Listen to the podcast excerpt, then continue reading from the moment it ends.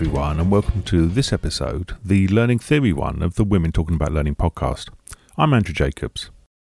Before we get to the episode, we want to take a moment to address the United States Supreme Court decision to overturn Roe v. Wade on June the 24th, which stripped away the right to have a safe and legal abortion in the United States. Restricting access to abortion doesn't prevent people from seeking abortion, it simply makes it more deadly. We encourage our audience, American and otherwise, to learn more about what you can do to help at choice.crd.co. We encourage you to speak up, take care, and spread the word. We've wanted to record this episode for ages, but weren't able to get the guests' availability lined up until recently, and so we're we're really happy to say we've managed it at last. Our first guest is Helen Bailey. Helen is an award-winning interim L&D specialist and has worked in L&D for over 20 years across a variety of sectors including education, healthcare, retail and transport. She's passionate about mental health, leadership development and evidence-based L&D and has delivered talks on the latter for CIPD local branches. Our second guest is a returnee to the podcast, Rachel Burnham. Rachel is director and consultant for Burnham L&D and has worked in L&D and OD for about 30 years but she herself admits she's still learning about learning and learning about people. She specialises in using visuals to help people work across the private, public, and voluntary sectors, and until very recently was the chair of the CIPD in Manchester. This is Women Talking About Learning. This is Helen and Rachel talking about learning theory. Hello, Helen. Hi, how are you? Hi, Rachel. I'm good, thank you. And I'm very excited to talk about learning theory, of which there is much to talk about, I guess. Yes, and this is, um, we've been trying to talk about this for quite a while. We were going to record this podcast back in January, and then I was ill. So it's much delayed and it, fantastic at last to get chatting about learning theory. Absolutely. And I think probably a good place to start is yeah. What what are the good bits? What are the things that we really really like? And i'm quite happy to sort of kick off with that. Um, so i've got two kind of things that i kind of hold on to uh, in my professional life. One is david Meier and his sort of accelerated learning principles because they kind of make sense to me. And the other is ebbinghaus and this idea that learning fades away um, if you don't use it. And those kind of things guide me, I guess, in, in my design and delivery work. What about you? Is, is there any that kind of really ping out to you? Well, because I've got so interested in the use of visuals and how visuals can aid learning, um, some of the things that I've particularly got interested in are things like dual coding theory and mm-hmm. the idea of the visual argument by Allan Paivio. But I guess for me, the key thing with these is not really that they're a learning theory, it's that they're backed up with research and that there's actually some evidence mm-hmm. to uh, support them. So I suppose one of the things for me is well, what do we mean by learning theory? Because there's all sorts of things that are ideas that are bounded about as learning theory. And some of them are very well founded and have a really strong sort of evidence base. And um, some of them are. Um, misused, shall we say, and kind of distorted, and um, yeah, might have absolutely. come from something, but but kind of have, have kind of got a life of their own and sometimes when you look back at where they've come from you can hardly recognize them and then there are some things well I don't quite know how to put this politely, but they're sort of dreamed up. They've just come from somebody's head, and which is fine because that's actually what a theory is, isn't it? It's it's you trying to work out how do how do I make sense of what's going on in the world um, and the mm-hmm. things that I have noticed, the things that I have observed. But it is only your theory, and but you could, of course, you could nice as any any sort of learning consultant, and I'm speaking as a freelance learning consultant. You can package something nicely and put it forward as being this is the Burnham learning theory, and it might not have any basis to it and i guess for me that's a key thing is what's what's behind it where does it come from has it been tested all of these sorts of all of these sorts of uh, uh, things i think the context and as you say the the research because i think sometimes these things are really blindly applied so if you take Meier and one of the things that he talks about is positive emotions aid learning Okay. So that suggests to me that everybody should yeah. be having a really nice time. And I was having this discussion with a colleague this week actually about, well, if you want a nice time, you can go bowling, you can go to a restaurant. You don't need me for that, you know? Um, and I believe that positive yes. emotions aid learning, but it's about the context in which you're working. So, for example, I used to work for a hospice, and if you're having conversations about people at end of life, that is not necessarily a positive emotions experience in terms of the conversations you're having. And I think, you know, if you're trying to make things jolly, happy, whatever word you want to use there, but not really thinking about how does that work in the context, that can feel very, there's a dissonance there, I think, sometimes. So that idea of, you know, researching and blindly applying things you know, is very dangerous because actually what what it does, it has the opposite effects. Yes, so it might actually be um, not beneficial. It might actually hmm. detract mm from from the learning and and rather than having that impact of actually leading to um, some kind of change in performance some kind of positive um, step forward for individuals uh, something that they can use and apply in their workplace it can actually be a, a barrier if it's if mm-hmm. it's not used well i mean i think that's a really good example that one about you know that of of um, where are the boundaries in um, what's the what's the situations in which this kind of theory or th- this kind of evidence really adds value and where are the yeah. limitations to it so this is something that I, I, I think we could be a lot more uh, a lot more thoughtful about which learning theories we apply and um, mm-hmm. a lot more um, uh, d- uh, willing to dig into them, but then also thinking about where in which situation should we be applying it? Um, so again it's back to context but it's also about where are the where are the limitations? So i know for example uh, taking my example of, of dual coding theory Allan Paivio's work it's very well researched in um, mm-hmm. in uh, through cognitive psychology. There've been lots and lots of um, uh, uh, research done on this. Um, most of it, however, is relatively simple pieces of learning. So, dual coding theory is about the idea that if you learn something um, through a combination of using words, whether that's spoken or written, and visuals, it is um, better recalled. So there's lots of research, for example, in language learning, in use of terminology, but it's relatively simple pieces of learning rather than perhaps the more complex learning we might be doing in the workplace. For example, perhaps helping somebody to develop their management skills or helping mm-hmm. somebody to be more effective, say, in customer service um, when applying the terms and conditions of your organization's um, uh, you know products and, and and so forth. So that's a slightly more complex. And actually, it's quite interesting to look at well, what, you know, when you look at a piece of theory, when you look at the research behind it, if there is research behind it, where does it suggest it works?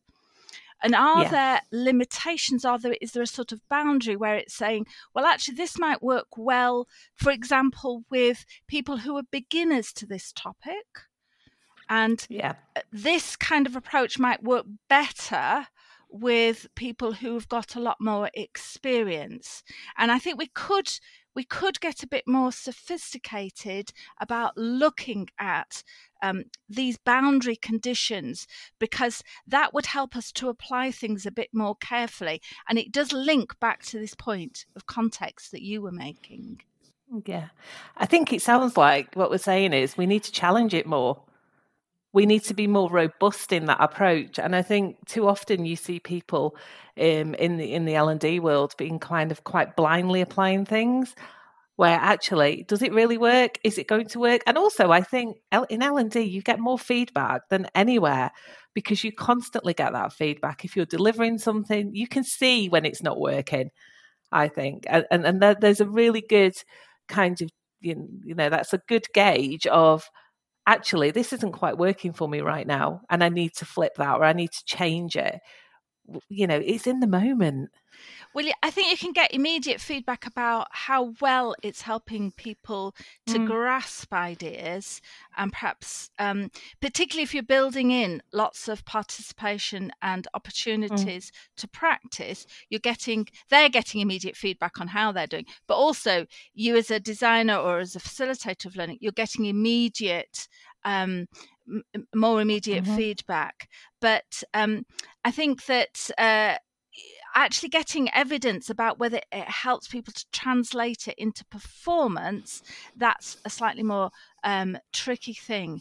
I mean, I think when we're thinking about this idea about um, which learning theories to apply and you know how do we how, how do we choose which ones um, thinking about what sorts of things we should be looking at to see well which ones are relevant to us, which ones um, are going to be effective. So, for example, mm. one of the things that um, I've been trying to do is to go back. So rather than just if I see a, something that looks like that might be relevant, it might be applicable, I'm wanting to try and go back and dig back to see well, who is the author? What's their background? Um, what evidence have they gathered? What research have they done? And what was mm. that mm-hmm. research actually about? So, one of the pieces, for example, um, is Albert Mehrabian's I can never say his name, but anyway, uh, about communication. Oh, the very the very famous, yes, I guess. So this is this is about how communication, how people communicate, and it's used very very widely. It's also critiqued a lot and criticised, and uh, uh, and mm-hmm. actually that critique is is is is very sensible.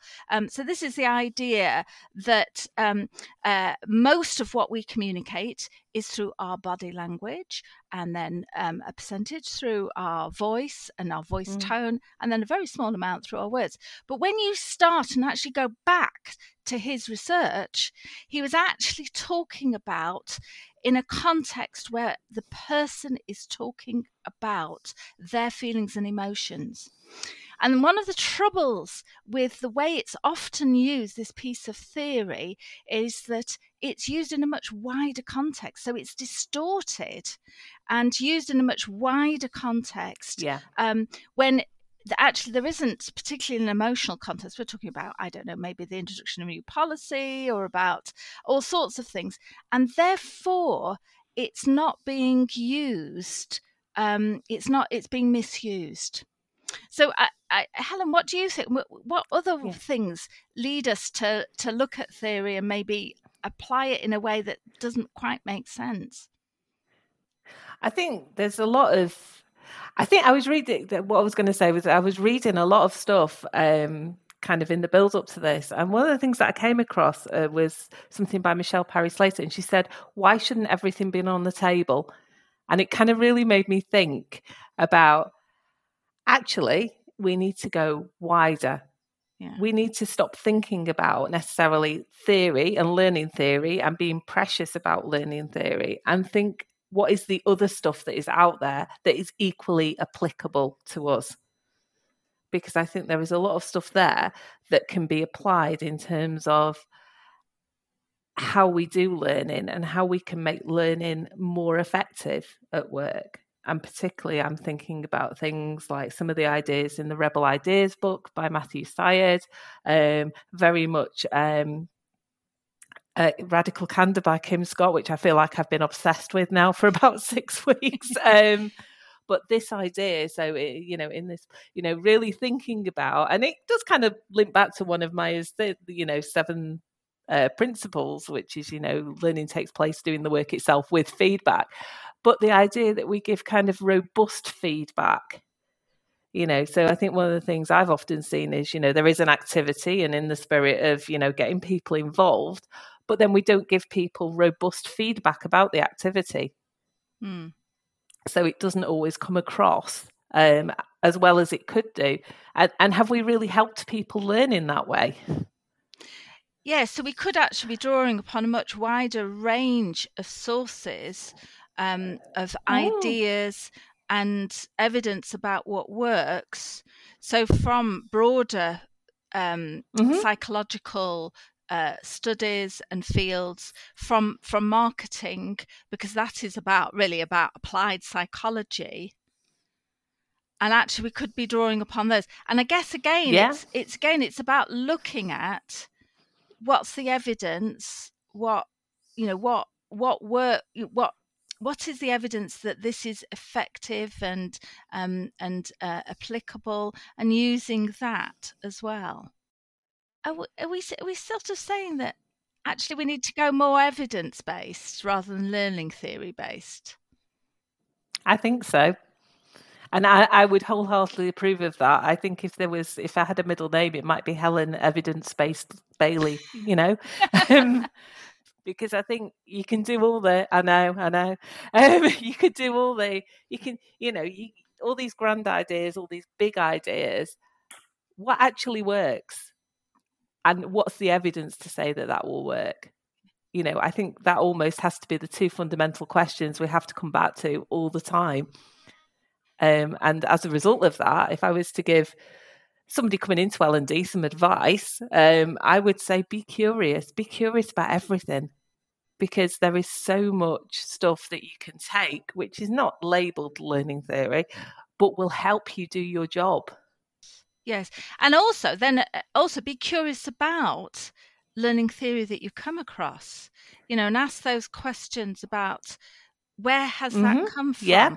What's what's behind it um, you know dig into that um, you know uh, be critical um, not for the sake of being critical but to see mm-hmm. well what what what is behind that we know that there are um, uh, things that get into the sort of public consciousness on or into the even just in the within the learning and development field consciousness and um, they hang mm-hmm. around there and I think, particularly when you first are coming into learning and development, mm-hmm. there are a lot of things that are presented, and um, you you have to do that sifting, um, that testing out to really start to work out yeah. actually of of all of these ideas, which ones have some basis, um, and and and actually i think that's quite difficult to do that so you you almost need to do that bit about you know looking for more than one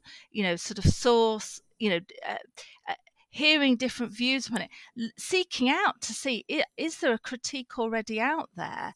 I mean, I think that's amazing. Uh, I mean, we have to mention. I feel learning styles. I feel I have to mention learning styles. I'm, I'm, I'm, very sorry about this, but but it's so it's so ticking the box. It's Rachel. so it's still so much out there. Yet there is also out there a very solid critique of it and um, and and and yet people aren't looking for that or often aren't looking for that yet it's out there.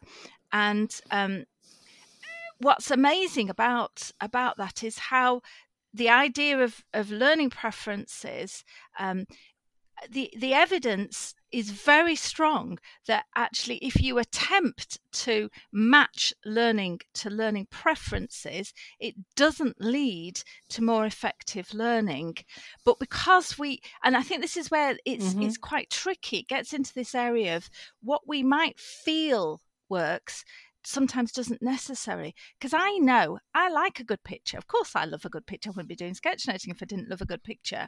But actually,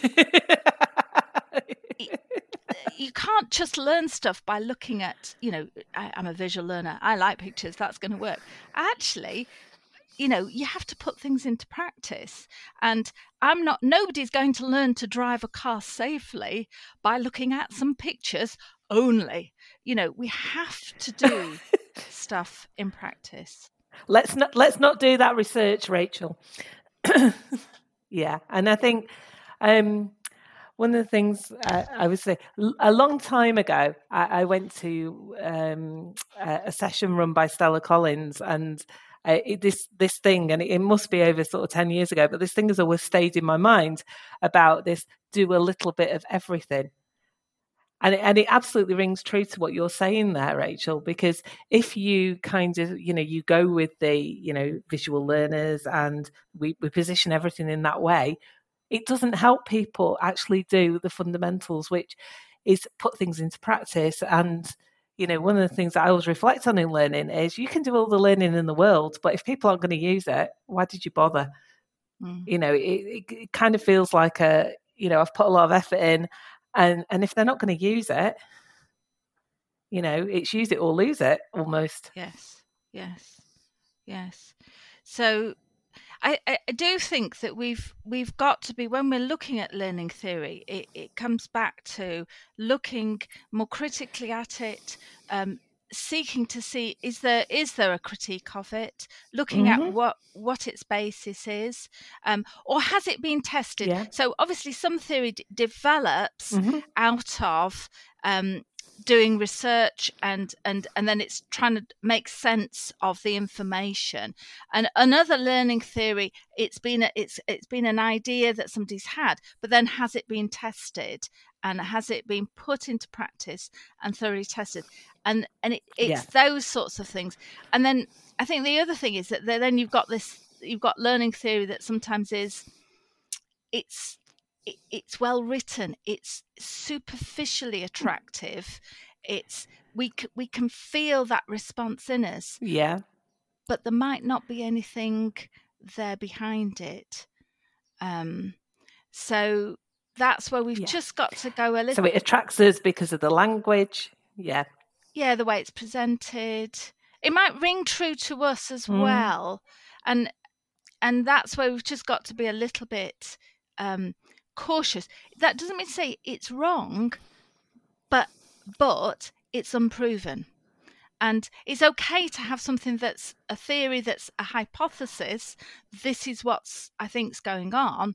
But actually a lot of times things are presented as being this is how things are, this is how it works. And I, I know that there's a real temptation to present, to look for certainty and to present things, but actually, sometimes a slightly more muddled picture is actually more accurate or a slightly more. We think it might be like this, and that's okay. Hmm. I, I love the idea of that of the muddled picture and I think when you were talking, one of the things I, I was kind of thinking about is, you know, maybe there is a test and learn approach here about finding what works for us in the organizational context, about challenging what's out there. And maybe one of the things we have to do is is really be conscious about refining ourselves as L&D professionals in the light of what we've read, what we've seen, what we've done and evolving ourselves. And I know that, you know, in the pandemic, there was a definite evolution of a lot of people in the space because in terms of moving to that to that more digital world. But I don't think you can be static in this space. I think you have to be constantly learning. You have to be constantly thinking about it. I think you do have to be, well, not constantly. You can have half an hour off in the evening if you want. Um, but you do That's have most to generous. have that. you're wanting to change. I know I did really well there. Okay, you can have 90 minutes. All right, okay. Um, but you know, just the idea of, you know, just by having this chat now, it's making me think differently about some things that I may already do. And I think that's really important in L&D. I think if we're going to be the best we can be, it's having that constantly evolving approach. I do like this idea of constantly refining what we do and needing to keep sort of mm. sharpening what it is that we're doing. And part of that is also having that willingness to let go and stop doing things.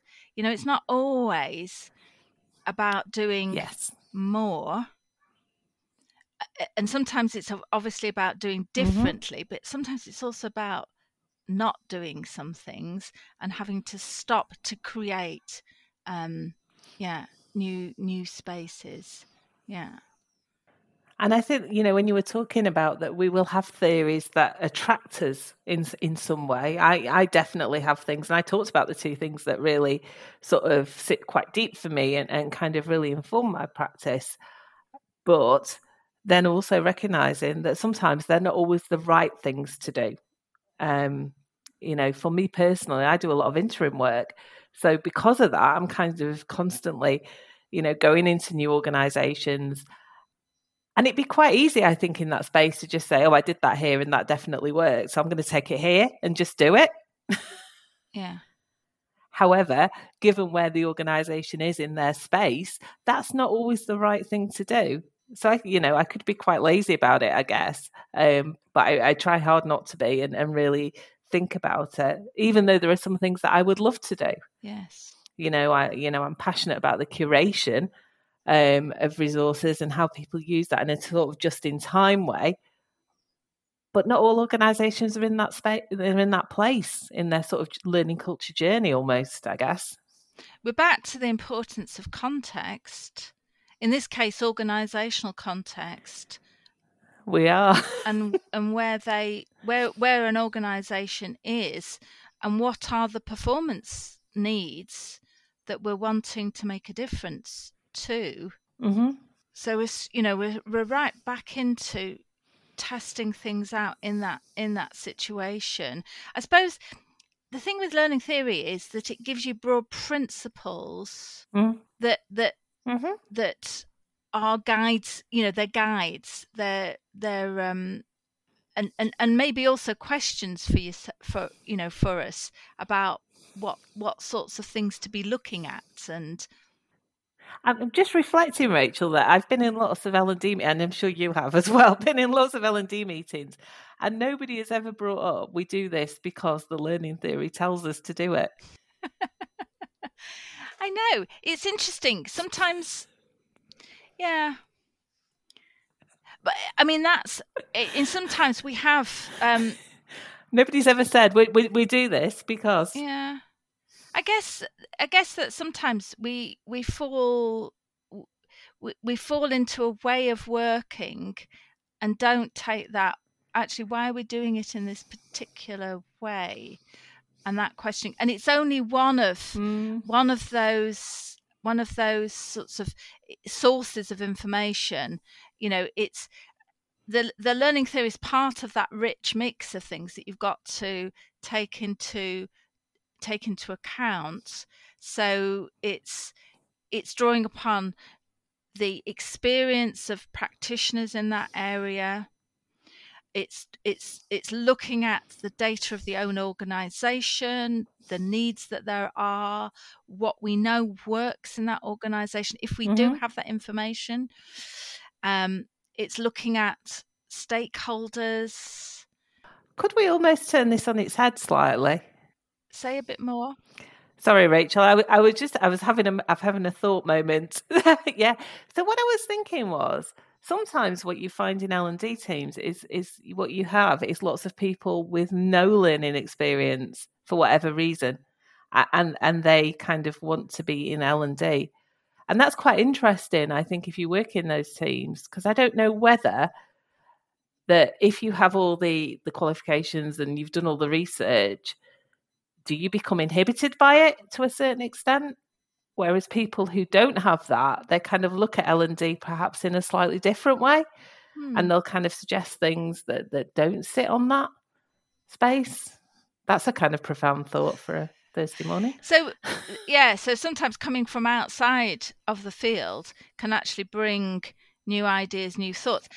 Actually, mm. my experience sometimes is also sometimes coming from outside of the field can do that, but it can also mean that people have a perhaps a more fixed idea, perhaps around face to face and classroom of learning because, because, that's what your experience has been, and um, so yeah, so yeah. It, yes different um, different experiences come into that. Do you think theory ever interferes with practice? I think it does and it comes back to where we started i guess but i think it does if it's blindly applied because people just kind of go for a i learned this. I learned this on my cipd whatever tap uh, you know and therefore it is the right thing to do. And so if it's not questioned it's not you know kind of researched in that way. You know if you if you suddenly i remember a long time ago talking about i'm going to call him albert because i can never say his second name either if that's okay. But talking about that and being challenged in that moment about it. Yes and there is something there for me about um, when I look back at that moment, I kind of think, oh, I'd wish I'd done more research, and I wish I'd I'd kind of been ready for that a bit more because there's something for me about the credibility of that. Yes, you know, if you are presenting something as fact and then being challenged in that moment, and then not being able to come back or kind of have that discussion in a in a positive way, you know, um, I think I think that kind of that that that kind of you know for me that kind of uh, lends itself to people thinking oh do you really know your stuff? Do you not? And then it starts to question everything yeah.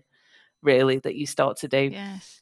I mean part of that comes from um, that sometimes we're asked to deliver programs that we haven't created and don't necessarily have that hmm. full ownership with. So that comes back to this thing about, um, I suppose, working in an ethical way, in almost that you need to be able to mm. stand up behind stuff that you're using and that's integrated into into material. You need to know you know feel that you can commit to that um, and sometimes there's there's material that's included and it's like oh i i i don't i don't you know where does that where does that how how how how strong is that? Um or is it you know and then i think you could also take the view is well if it helps people um if it gives an insight, is that good enough? And I, I think so. Sometimes I think with some of those things, it's also about how you present it. That you're not necessarily present it as the whole truth. It's mm-hmm. this is a this is a snapshot. This is a and it might give you some some ways into looking at this you know theory sometimes i think of it as being a bit like um, you know shedding light and a good theory will shed light on a particular area. It's it generally yeah. it simplifies and therefore brings some elements of a situation into sort of stark relief. But at the same time as it does that it throws perhaps other bits. So it both shines light on an area but also kind of obfuscates other bits. Um, so it's not telling the whole story but it may it may be helpful. So I think it's also about how we present things. Um, that it can help us to think things through because the world is yeah. so complex. Um, you know, learning is a very multifaceted yeah. sort of thing and and how people learn is so different and in different situations and depending on what we're learning as well and where we are mm-hmm. in our learning journey are we a beginner are we developing mastery all of those elements I know, I know people won't be able to see this, but I've got the biggest grin on my face right now because my world is leadership and that's what I talk about all the time. That's where my, you know, my work focus is. And what you've just said describes how I feel about leadership training. I think I can show you as many theories as you want. You only have to Google leadership and there's hundreds and millions of them. But actually, you you need to be selective and you need to think about which of those is going to work for you in your context, in your situation and that that is a bit of a light bulb moment there for me rachel actually so thank you. Because that's made me think actually well learning theory is exactly the same. Mm. there is a lot of it. What is going to work for me in my situation? What are the bits that are useful? And i think one of the great things about the pandemic if there has been a great thing about the pandemic is is the ability to you know there has been a it feels like there's been a plethora of free webinars and things you can go on now. And some of those I've gone to and I've taken nothing from. Some I've gone to and I've taken a little mini chunk but it's that has has been added to my practice. If i you know my practice bucket let's call it that mm. yeah? My bucket of stuff that i take with me when i when i go to all these you know kind of interim roles. But that has been added to my little bucket and ultimately i feel that that's made me better at what i do and and you know that's we're back to the evolvement refinement um, piece there which is again it feels like it's one of our key themes here mm. Mm. Mm. i wonder if we're getting to the close and a sort of point for us because we've we've been talking quite a lot about the needing to keep refining our practice, Mm. the need need to look critically at learning theory and be more Mm. curious about it, more questioning of it. hmm Are there other? I mean, what for you has been a key thing? We've talked about the need to go wider. Yeah. I think the need to go wider as well. Let's not just get caught up in, oh, it's learning theory, lovely, right? Okay, ticking the box. I think the more you read, the more it helps you develop your ideas. You know, I mentioned, you know, Kim Scott. You know, the other thing that's been quite Mm. fundamental for me this year has been Rebel Ideas by Matthew Syed. It's not a particularly new book, but I think it just made me think about, um, you know, bringing people together from different spaces in the organization creates a better conversation, creates a better challenge. And this is nothing new, but it just kind of gave me a, a, theory, if you like, to kind of justify why we do this. Um, in terms of, you know, it's a clash of ideas, but out of that clash of ideas, you get a better outcome and Mm. people bring different perspectives to the table. And it can be quite easy to get sucked down a rabbit hole and, and bring people together from whole of one department, let's say, or from whole of one team.